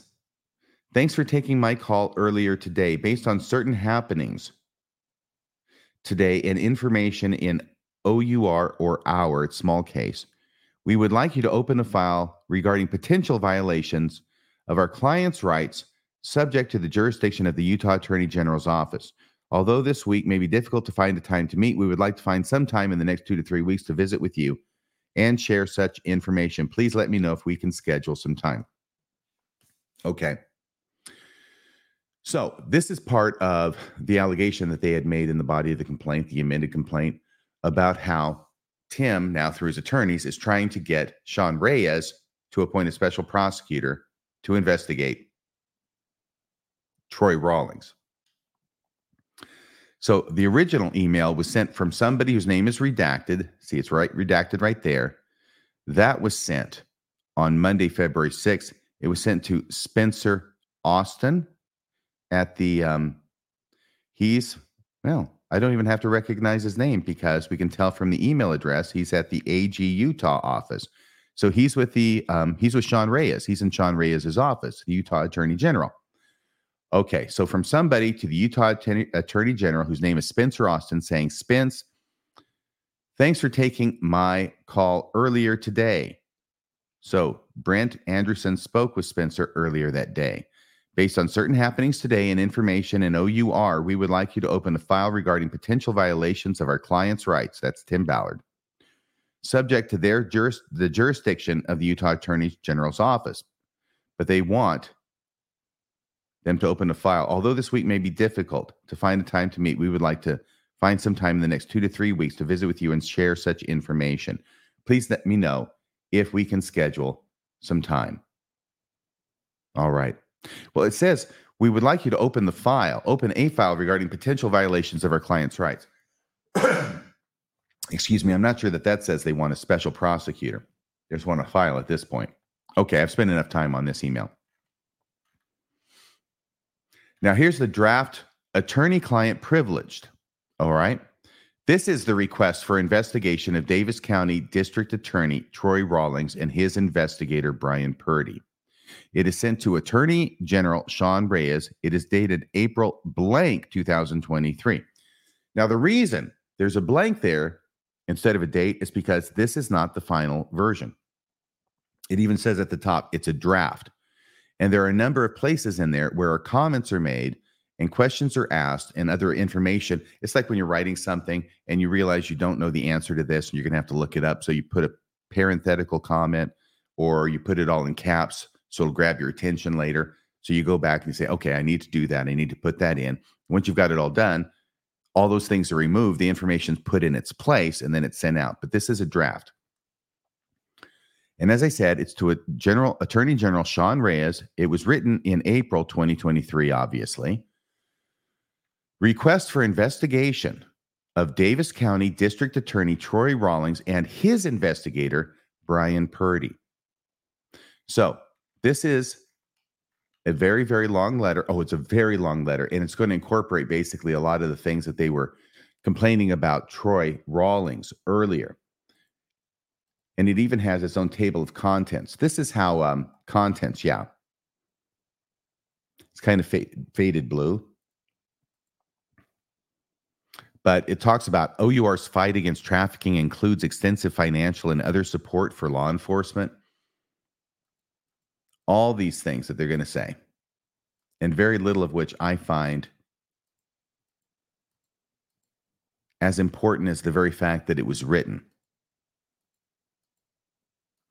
So, this is the letter and the exhibit wherein Tim Ballard, through his attorneys, are requesting Sean Reyes, the Attorney General of Utah, to appoint a special prosecutor to investigate Troy Rawlings and Troy Rawlings investigator, who are both investigating Tim Ballard. That's the important thing to know about this. Let me see where I am time wise. Yeah, I'm already at 11 minutes, more than an hour. So I don't want to make this too long. If there is anything else of substance, I can come back to it. But what I want to get to are the exhibits now relating to the blessing from Tom Harrison upon the head of our hero, Tim Ballard. Oh, let me tell you this. This is Exhibit L. This is the exhibit that connects to the allegation and the complaint that says that Sean Reyes would receive complaints regarding Tim Ballard and OUR functions, and he would send those complaints to Tim Ballard, and he wouldn't send them from his own official government email address, he would send it, Sean Reyes would send it to Tim Ballard or forward it to Tim Ballard from Sean Reyes' personal address. So here we have forward, right? Forward, forward. It's been forwarded twice. Urgent the- theater financial fraud of pay it forward of Sound of Freedom. You'll see here it says Sean Reyes, reyes.seand at gmail.com. It's his personal address. And It's to Tim Ballard. It says, Tim, I'm sure you've received more than a few emails expressing concerns about theater conditions, but this is a new and interesting concern, if true. Just thought you'd want to pass along to whomever is the most appropriate to review it. And this is an interesting, interesting allegation, which I'd never heard before. And I don't know if it falls at Tim Ballard's feet or the theater's feet, but it looks like the attorney general is forwarding it to Tim Ballard. It was sent on July 19th, 2023. And it says, Dear Attorney General Reyes, theaters are financially abusing the pay it forward tickets for Sound of Freedom. Remember, they have pay it forward tickets where you can buy tickets for other people and just pay it forward so other people who can't afford it can go and watch the movie. Well, here's what he says Theater screening and show times are 1 o'clock a.m. It's in the morning. I had to go back and look at that, but it's a.m. This is the problem. 2:30 a.m., 3:30 a.m., and 5 o'clock a.m. only on the free tickets on Angel Studios website. What who's going to be going to a movie between midnight and six o'clock in the morning? Even though four, four theater screenings and showtimes are listed between midnight and six o'clock in the morning. It says screenshots are attached for the zip code, and this is in Tulsa, Oklahoma, where it's happening. However, for the same dates, these unreasonable screenings and showtimes do not appear on the same theater for public ticket purchase. Unless Angel Studios agreed theaters could have screenings at these unreasonable times, the end result is theaters are fraudulently, bur- fraudulently burning through hundreds of thousands of the pay it forward tickets at these unreasonable times at 1 a.m. to 5 a.m. times. This theater abuse must be made public, and theaters must credit back all the tickets at these unreasonable 1 o'clock a.m. to 5 o'clock a.m. times. This alert has been forwarded to Angel Studios last weekend, 15 July. However, they are too busy to do anything. Uh, this alert also has been sent to Independent Media Gateway Pundit, etc. Please confirm receipt of this urgent email. Blessings and thank you for your significant role in Sound of Freedom. So this is a fan, but he's going, what are these theaters doing? They're abusing these pay it forward tickets by raking in the money by applying these tickets. At least the allegation was in this complaint to Sean Reyes, which he forwards on his personal email to Tim Ballard, that they're just uh, burning up all this money and collecting all this money and applying it for screenings that nobody would be there for to pay for themselves. So they're kind of double dipping, I think, is the idea. Now, Exhibit M. This is to Brad Damon. It says, Brad Tim. I'm sending this to you too. Okay, this is the very extended email exchange between the attorney, the in house attorney that OUR hired to review the ops that Tim Ballard and others were involved in to make sure that they were done correctly and that they would pass legal muster. And that's the one I already took some time synopsizing for you. I won't do it again now. You can read it for yourself. It's certainly very interesting. And now you'll understand, based on what I said before, what it is that it's really getting at. This is Sunday, June 19th, 2022. But this is Alessandra Serano. That is the in house counsel's name. Brad Tim.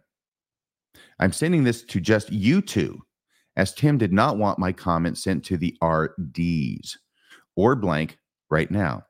I know the RDs and blank will be involved in the post op debrief and hope they can benefit from the roundtable and comments from a former prosecutor, that's herself, from a former prosecutor's perspective at some point. I think it's important that we be critical and constructive I know I learn a lot from this advice. Once again, I'm not going to go reviewing this or reading all of this. I have reviewed it and I've already described it. But this is where she says, I reviewed the entire video from Tim's op.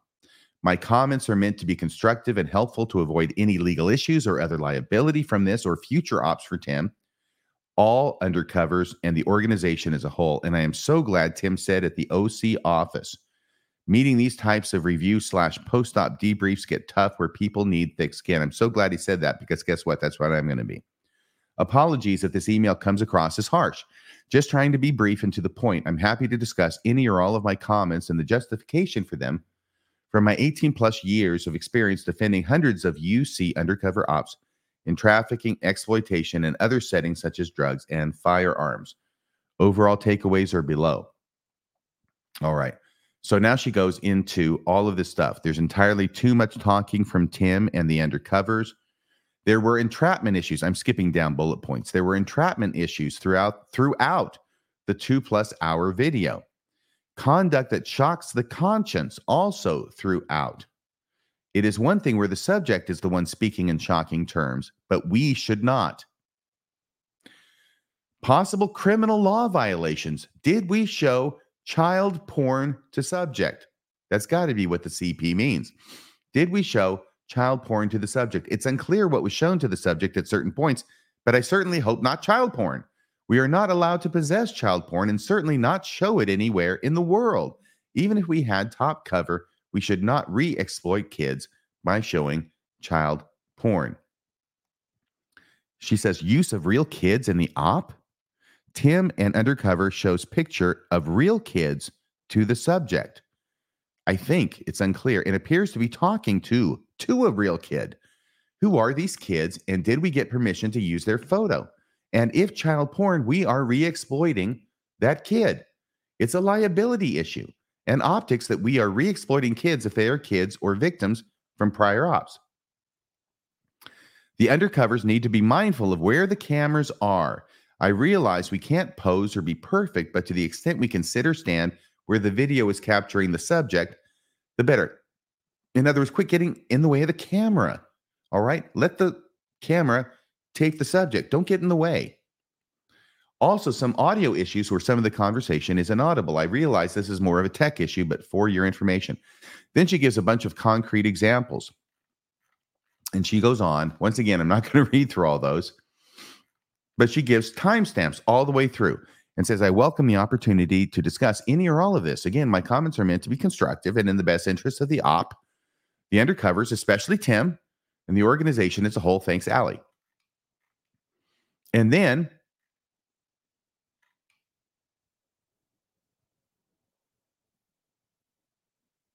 here is the email from Tim Ballard that is in response to Alessandra Serano's, the in house counsel's critique. And he sends it to everybody else as well. He says, Hi, team. Why doesn't he just correspond with her? He's going to say why. I'm not reading all this. This is the one that is so belabored about how right he is and how brilliant his plan is and how she didn't understand because he didn't tell her this other stuff before, which totally makes everything perfect in his mind. Hi, team. Ali wrote a review of undercover footage she obtained that depicts a June 6 operation I led in Mexico City. Please read her review in full. It's in this email thread below. I have responded to her review, which can be found in the attached Word doc. Okay. Oh, let's see here. Now, this gets a little bit out, out of order because now it has the in house counsel's response to Tim Ballard's email Here's the email that Tim sends in response to her. And I'll just read a little bit of this. Thanks, Allie. I appreciate the time you took to do this. I also appreciate you reminding us that debriefs can sound harsh. I know and love your passion to keep us safe in operations, and I recognize that your analysis, harsh as it may come across, is a reflection of that passion. That said, as a legal advisor to operations, I'm sure you would agree that your role in advising is also subject to review. This is a character trait, isn't it? My response to your analysis may come across as harsh, but it is also necessary for us all to learn our roles in this. this entire exercise is also important as it will inform our final draft of SOPs for operations, standard operating procedures for operations. I'm confident, blah, blah, blah. So, my bottom line reaction to your analysis of the Mexico City blank case 100 years of prosecutorial experience would not have qualified you or anyone to take two hours of undercover footage and make the conclusions you made.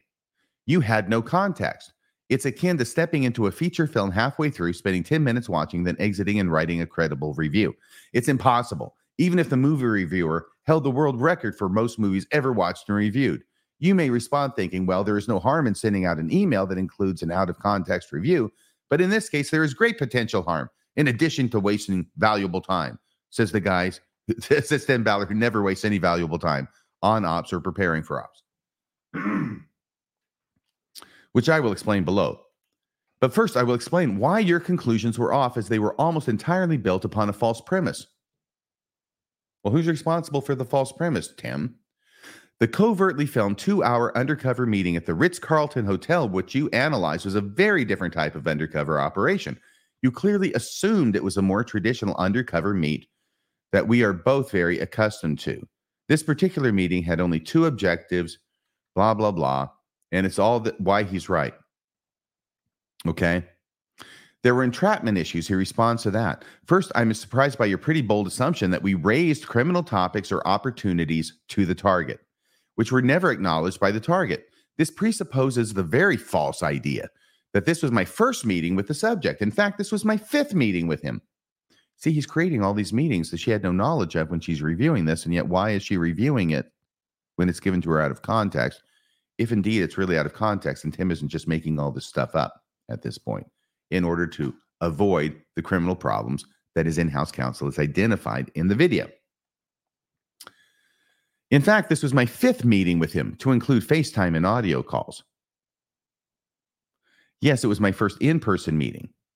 Okay, so it's the first meeting, but he's talked to him before on the phone. Four times. So he's going to call this his fifth meeting. Yes, it was my first in person meeting, but that, of course, is of little consequence when determining entrapment issues. What has already been clearly communicated by the target, whether in person or via telecom, is what matters. In addition to the prior communications, all right. So in other words, he's going to say all this stuff happened before, and this guy came up with the ideas, and Tim wasn't bringing them up and imposing them on him as a review of the video, the two hour video itself would show. Okay. So he responds to all of her critiques in this. And now I'm going back up because I want to get to her response to what he wrote.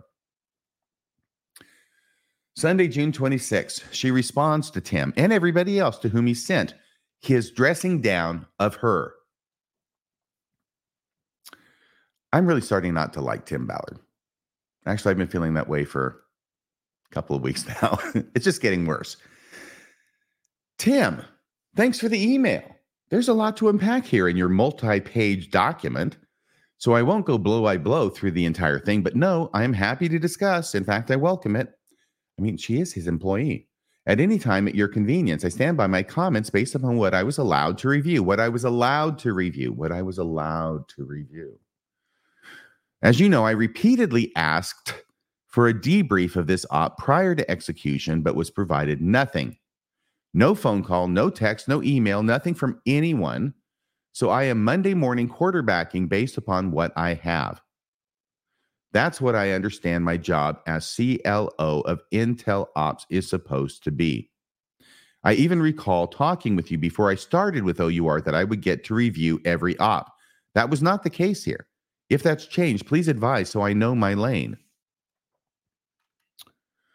The hot wash and review was a decision made and agreed to at the OC board meeting. You even agreed with the process. I texted you in advance and said I wanted to provide my comments based upon what I had prior to me leaving for Uganda. Even though the hot wash review is supposed to go to all RDs, I, as a courtesy, asked you, Tim, twice if you wanted to limit it given what I have to say. She goes on, and she's not backing down. I've said on multiple occasions, including at the last OC meeting, that it's my intent to protect OUR, its employees, especially Tim, from any fallout on any level to the best I can while help support the saving as many kids as possible. Next paragraph. I thank you, Tim. I think you, Tim, are unfortunately aware of how optics can go sideways. I think you've been unfairly targeted, and I am mindful of that and want to do what I can to prevent further fodder. So, if you feel I am not doing my job to you, Brad, and the board satisfaction, fire me. But I will not back down or compromise my integrity, what I think is good for the entire organization, its mission and purpose, based upon my years of experience defending agents and officers in court in the toughest anti government circuit in the country, and will always express my opinion as I see it in an appropriate manner. So you let me know when you want to talk. I will make the time at your convenience. I don't care if it's at 2 a.m. while I'm on vacay. Vacay, I, vacation. I think it's important if you and the board feel my intent, heart, and mind are not in the right place, or if you feel I'm not living up to my job description, I welcome constructive feedback back and open dialogue, but will not compromise my integrity or DNA. So name the time, date. I'll be happy to discuss. Thanks. So, this is what happens when an in house counsel is asked by Tim Ballard to review an op for potential problems. She does that. She does it thoroughly. She does it well. And then Tim's response is to dress her down in a multi, multi page email, which he sends out to everybody, even though she sent her comments only to him and to Brad. And this is her response to him. Okay. But this is the part that connects with the complaint where it says that their in house counsel had been warning him that what he was doing could be criminal and could get him in trouble with the law. Okay. Now let's go back down here. I have to go back through Tim's response to her. Oh, by the way, in his response, I remember this part where he says in this paragraph, as to entrapment, impossible. At no time were we seeking to use blank to get him to commit some overt act in furtherance of the case. As I explained, there was no time and no possibility. The arrest was ordered based on evidence already collected pursuant to child porn. The blank ruse was just a tool and a brilliant one at that. He's talking about his own ruse and a brilliant one at that, so that the target would reveal himself and thus trigger the arrest and search, which it did! Exclamation point. Ha ha. Checkmate to you, Allison. This guy really, really thinks a lot of himself. I mean, he is the guy who allegedly told one of his female operatives, um, you know, I'm kind of a big deal. Remember that one? All right. So he continues to go on and on and on and on and on. This guy really, really writes a lot. Okay. And talks a lot too, apparently. This is all his response. Yeah. My word. Oh, okay. And once again, they have the originally. Okay. Now, exhibit in. We are within, I think, 20 minutes of being done here. I hope so. Exhibit in. This is December 6th, 2021. Tim Ballard blessing highlights. Okay. Let me go to the bottom of this. This is, I think, two, three pages. Sincerely, Thom Harrison. This is an email from Thom Harrison, or purports to be an email from Thom Harrison, writer of Visions of Glory.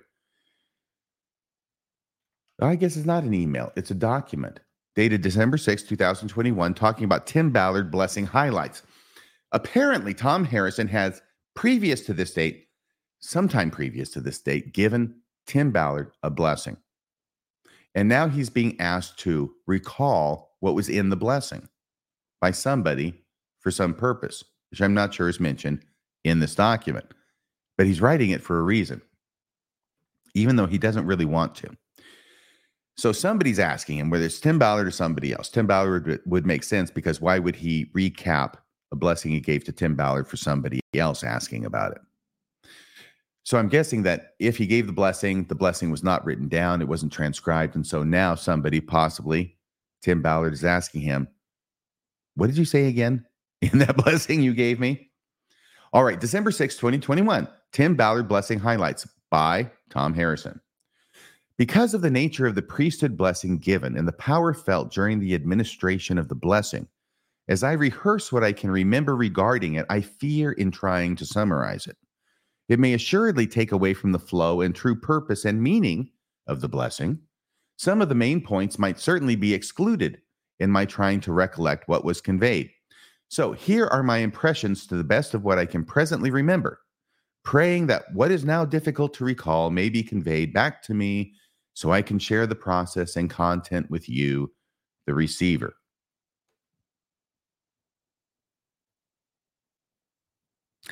The receiver who received the blessing? Tim Ballard. So it sounds like this is being written to Tim Ballard. So I can share the process and content with you, the receiver. Okay. I'm thinking it's definitely to Tim Ballard now. It would make sense that it was, but that kind of makes it make more sense. The fact that you have been given many priesthood blessings by your father, brother, President Ballard, and others, yes, it's definitely to Tim Ballard, was very evident and important. This fact was given to me and was emphasized significantly so I could see the importance of the combining of all these blessings into one. It was emphasized by the Spirit for me to consider that this combining was taking place. It was clear that all these individuals who had blessed you in the past love and care deeply for you this blessing I was giving you was somehow a confluence of all the blessings received. Like at the time of giving the blessing, all the previous blessings you had received were in a predestined pattern flowing together into one great whole. Are there people who are really impressed by the pseudo spiritual malarkey? I guess so. Okay. Let's see if he gets to something significant. Like they, in some fashion built upon each other, the blessings, and we're coming together at this crucial time in your life for some grand purpose. I could feel this happening by seeing a swirling, blending motion, seeing in my mind's eye all these administrations flowing together in a manner sent from above to incorporate them all into one for strength and solidarity purposes. This confluence made the whole stronger and were prepared in a way that made them easier for your spirit and body to digest, incorporate, and integrate them all into one. Okay. Going on, the legions of righteous spirits from the other side were evident and spoken of in the blessing. Okay, so now he's actually getting to the blessing and the content of it as he recalls it that he gave to Tim Ballard, Thom Harrison. Many of these righteous spirits. Many had gathered for the purpose of this blessing to cheer and grieve with you. They had and still are pleading with Father on behalf of you, Catherine, and your family's spiritual and physical welfare. This time, you see, it is Catherine, his wife, not Kathleen, as Glenn Beck wrote. This time is a crossroads for you, and they were there to pull and see you through this time of sorrow and testing. They are seeking deliverance, help, and heavenly support in this crucial journey. The dark forces that are now conspiring against you and have been for a year or longer were made evident, and they were rebuked in the name of Jesus Christ to return from whence they came and no longer have power to disturb your peace. You were instructed to no longer go to their place of dwelling and operation. Does that mean not go to strip clubs? You were instructed to no longer go to their place, the evil spirits, the dark forces, right? Of dwelling and operation. The reason you are suffering so severely is that you do not live, think, or function as they do, and that you can no longer waste your spiritual and physical time and energy trying to discover their hellish plans and schemes, but that you will soon rise above them, so their plans will be totally frustrated and brought to naught. These forces, both earthbound and evilly possessed, both earthbound and evilly possessed, are united to bring you down to their level, darkness, and dysfunction. By the power of the priesthood and in the name of Jesus Christ, they were rebuked that the dark influences inside of you and outside of you were cast out and sent on their way. These evil minions have placed blockages, stumbling blocks, and diversions upon the path that the Lord has set for you. You are blessed that their ways will be frustrated. The stumbling blocks directed at you were removed, and all their work will come to naught. The adversary is unsuccessfully trying to thwart the work that God has planned for you to accomplish. There's the calling. It feels to you like their power is great. However, you were promised that there are more with you than that stand against you. You will soon see this reality, and it will drastically change how you view those who are against you. Those who stand with you will grow to a point of overwhelming the powers of darkness. The tide of destruction will turn to ruin upon the head of those who of those against you. It seems it seemed that there will be a companion given to assist you in these future works, someone that will strengthen the process. As you continue to walk uprightly and manifest your belief in Father and His Son, so shall your humility grow in strength and wisdom. Increase your willingness to be teachable, and you will be taught great things. Allow your cup to be full and overflowing with the teachings of the Lord. He desires to teach you. You will then have the confidence necessary to stand in your relationship with God and seek His will and enjoy the peace of His teachings, not man's or men, but God's. D&C 8488. And whoso receiveth you, there I will be also. For I will go before your face. I will be on your right hand and on your left, and my spirit shall be in your hearts, and mine angels round about you to bear you up. Okay. I think that's probably what D&C 8488 says. You are a gift given to Christ by the Father.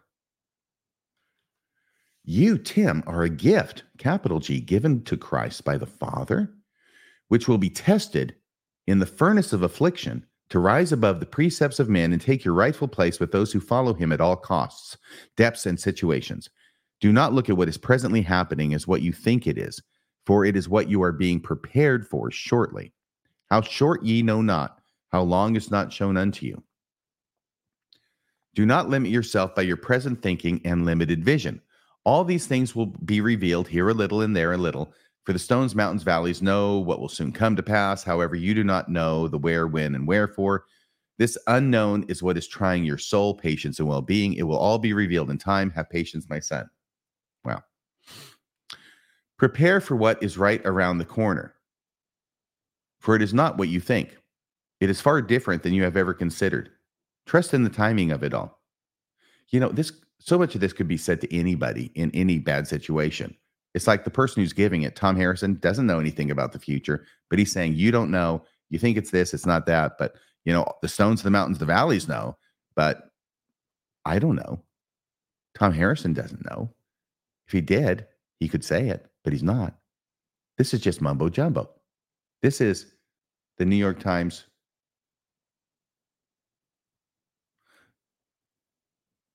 what the zodiac signs, the um I'm sorry, I'm forgetting the name of the word, the little blurbs about it, your your horoscope. This is horoscope stuff. This is total BS. Oh, open your heart.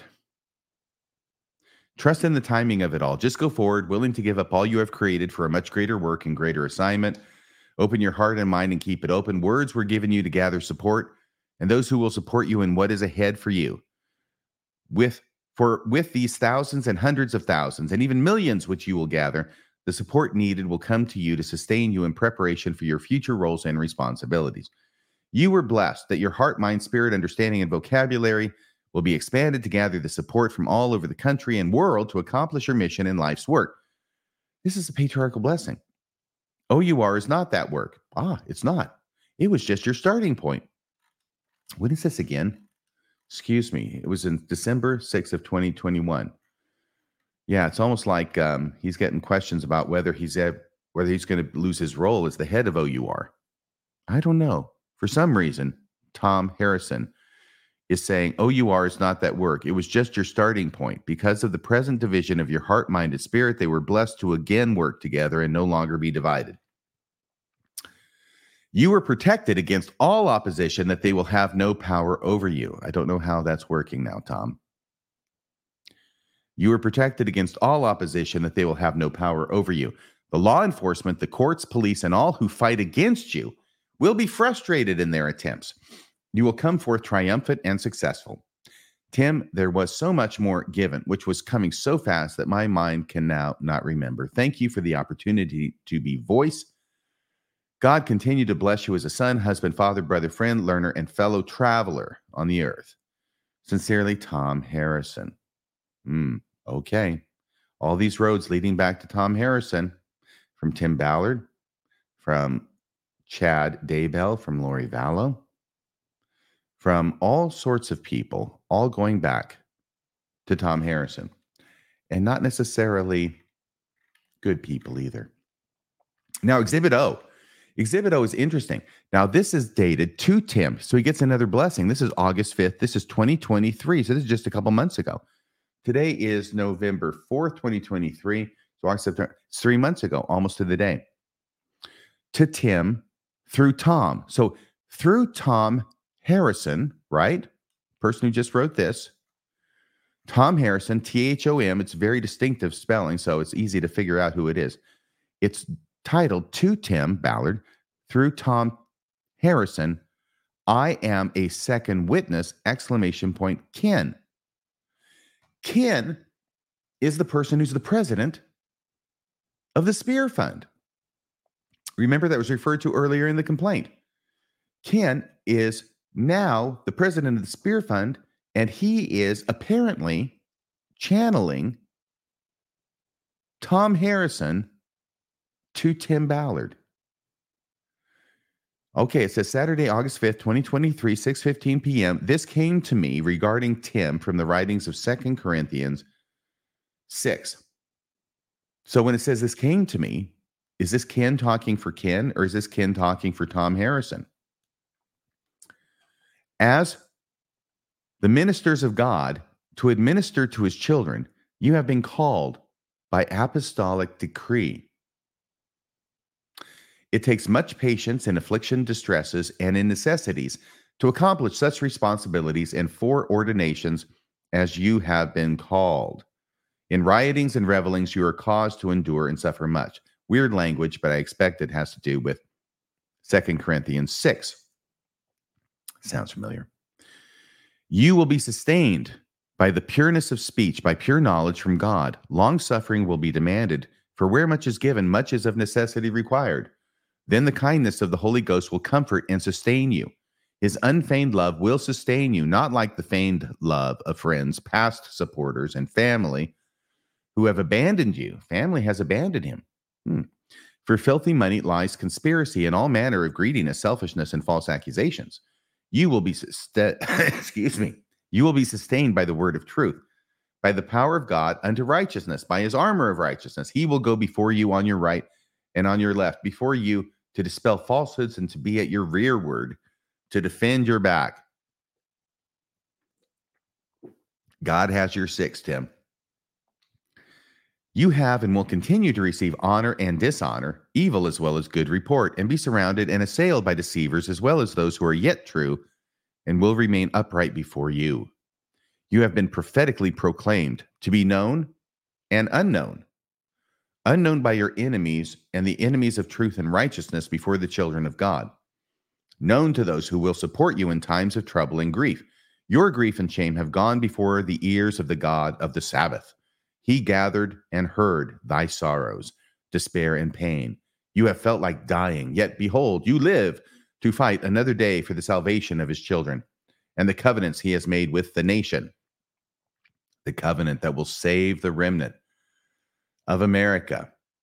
You see, I think this is really heady stuff to the people who are producing it, to Ken, who is maybe channeling Thom Harrison apparently to produce this language. I think it's very heady stuff, perhaps to Tim Ballard, who's having it said to him and about him. But to me, it just looks like crazy talk. You will be chastened yet not killed, beaten, yet not bloodied.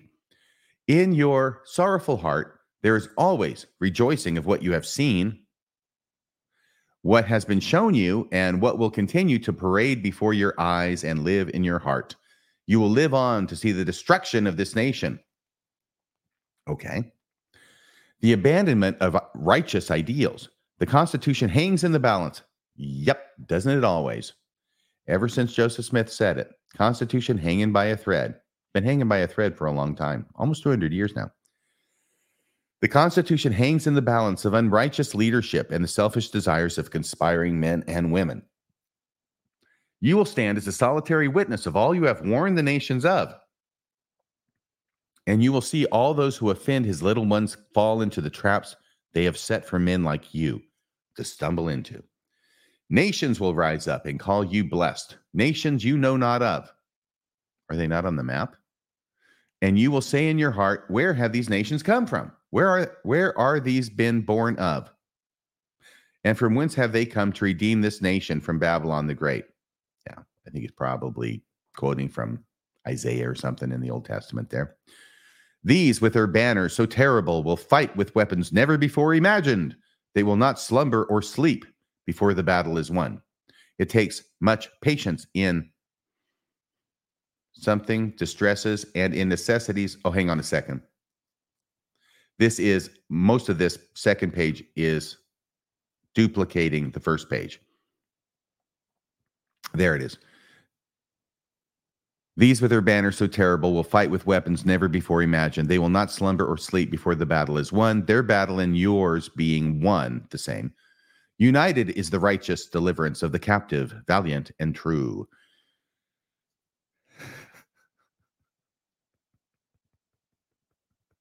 I'm sorry. United is the righteous deliverance of the captive, valiant and true. Yes. The pellet with the poisons and the vessel with the palace, the chalice with the palace has the brew that is true. That's what that reminds me of. Cease all filthy conversations. Shrink not or faint. You are held up by faith, prophecy, and foreordained to do this work. Heal the breach in your marriage. So there's a breach in his marriage. It's trouble in paradise. Honeymoon's over. Something's going on between Tim and Catherine. Otherwise unspecified. As of three months ago.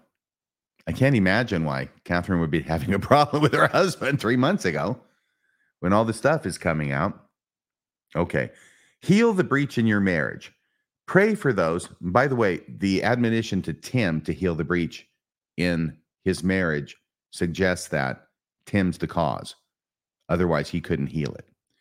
Heal the breach in your marriage. Pray for those who speak evil against you. Love those that hate you, for many will fall into the pit they have dug for you. We heard that before. He's repeating himself now. I am with you always. Whoa, whoa, whoa, whoa, whoa.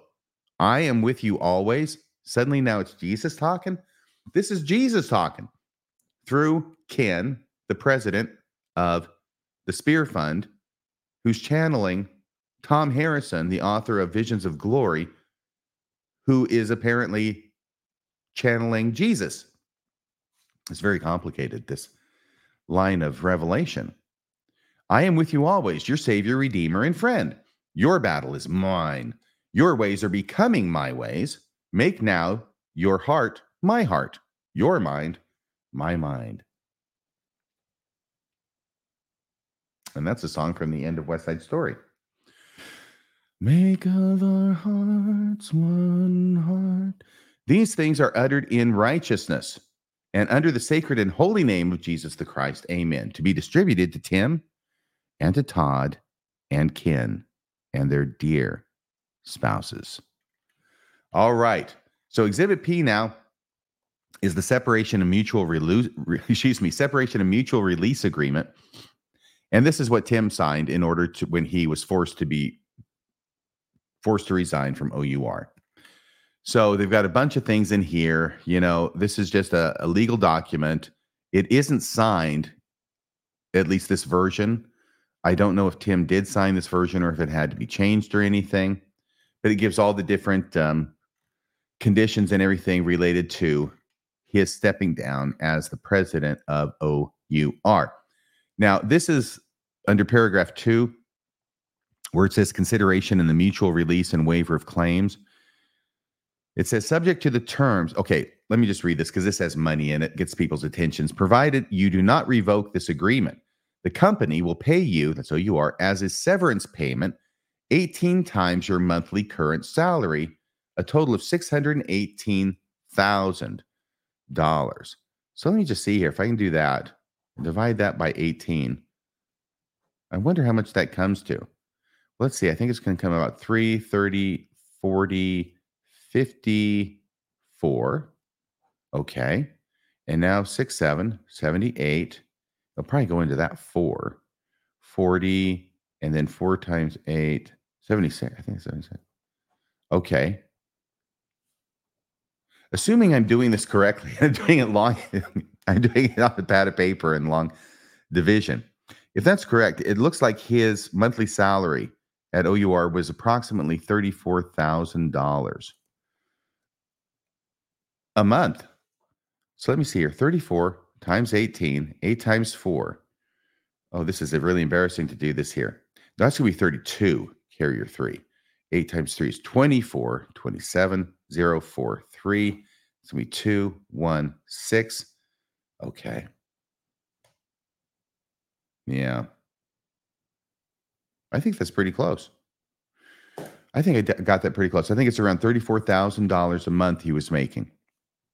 And so what they're saying is, as severance, severance agreement, part of this thing, you resign and we'll give you 18 months worth of your salary, which total $618,000. Subject to the terms of this agreement, the consideration will be paid to you in two lump sums, 206,000 at one time and then 412,000. That totals up to the 618,000. Okay. You will you acknowledge that the consideration represent money, etc. So what this is is simply a uh, a separation package, severance agreement for him stepping down. Um, I've heard that maybe other people have called this or termed it paying him off. I don't know if that's necessarily correct, or if it is, you could probably call any of these severance agreements, and they happen every day, uh, called paying somebody off. But um, it's a severance agreement. It's a lot of money. He was making a lot of money.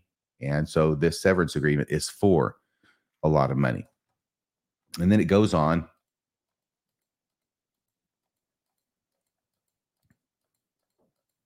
And on. And on.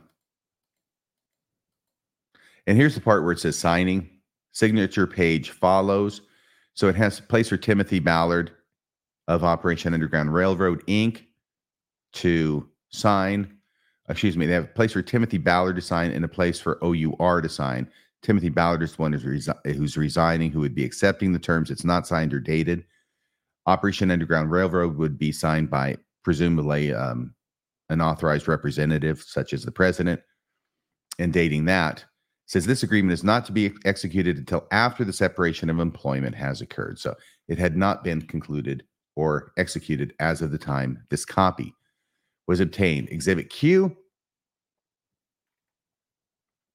This is June 14th, 2023. This is once again from Brent Andrewson, or excuse me, to Brent Andrewson, who is Glenn Beck's attorney. Actually, excuse me, it's yes, it's to OUR's attorney. I think that I'm not sure what happened here. It doesn't really make that much difference, but it is sent to Brent Andrewson, who I recognize as having been OUR's attorney. It is sent by attorney, new attorneys on behalf of Tim Ballard. And so apparently Brent Anderson is continuing to represent OUR. And they're basically talking about this document that we just got done reading and the terms of it. And they were asking for full severance of his current salary for two years. Uh, the contract shows a year and a half, etc. So this is what this is a negotiating document, which was apparently sent before this other document. Yeah, June 14th, 2023, before this other document was created. That would make sense to me.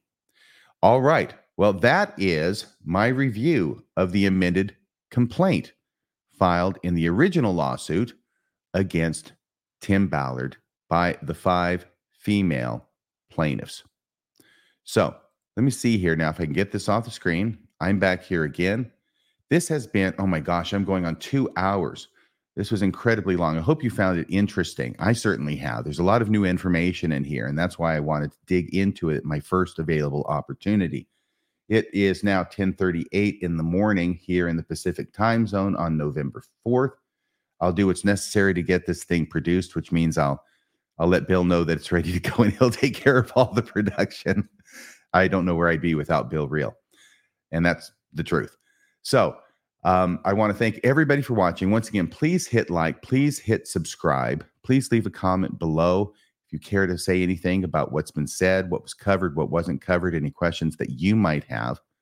Go ahead and leave comments below. And uh, once again, thank you to everybody who has gone to radiofreemormon.org to make a contribution there and a donation at that website. Your donations do keep Radio Free Mormon broadcasting behind enemy lines. Until next time, this is Radio Free Mormon signing off the air.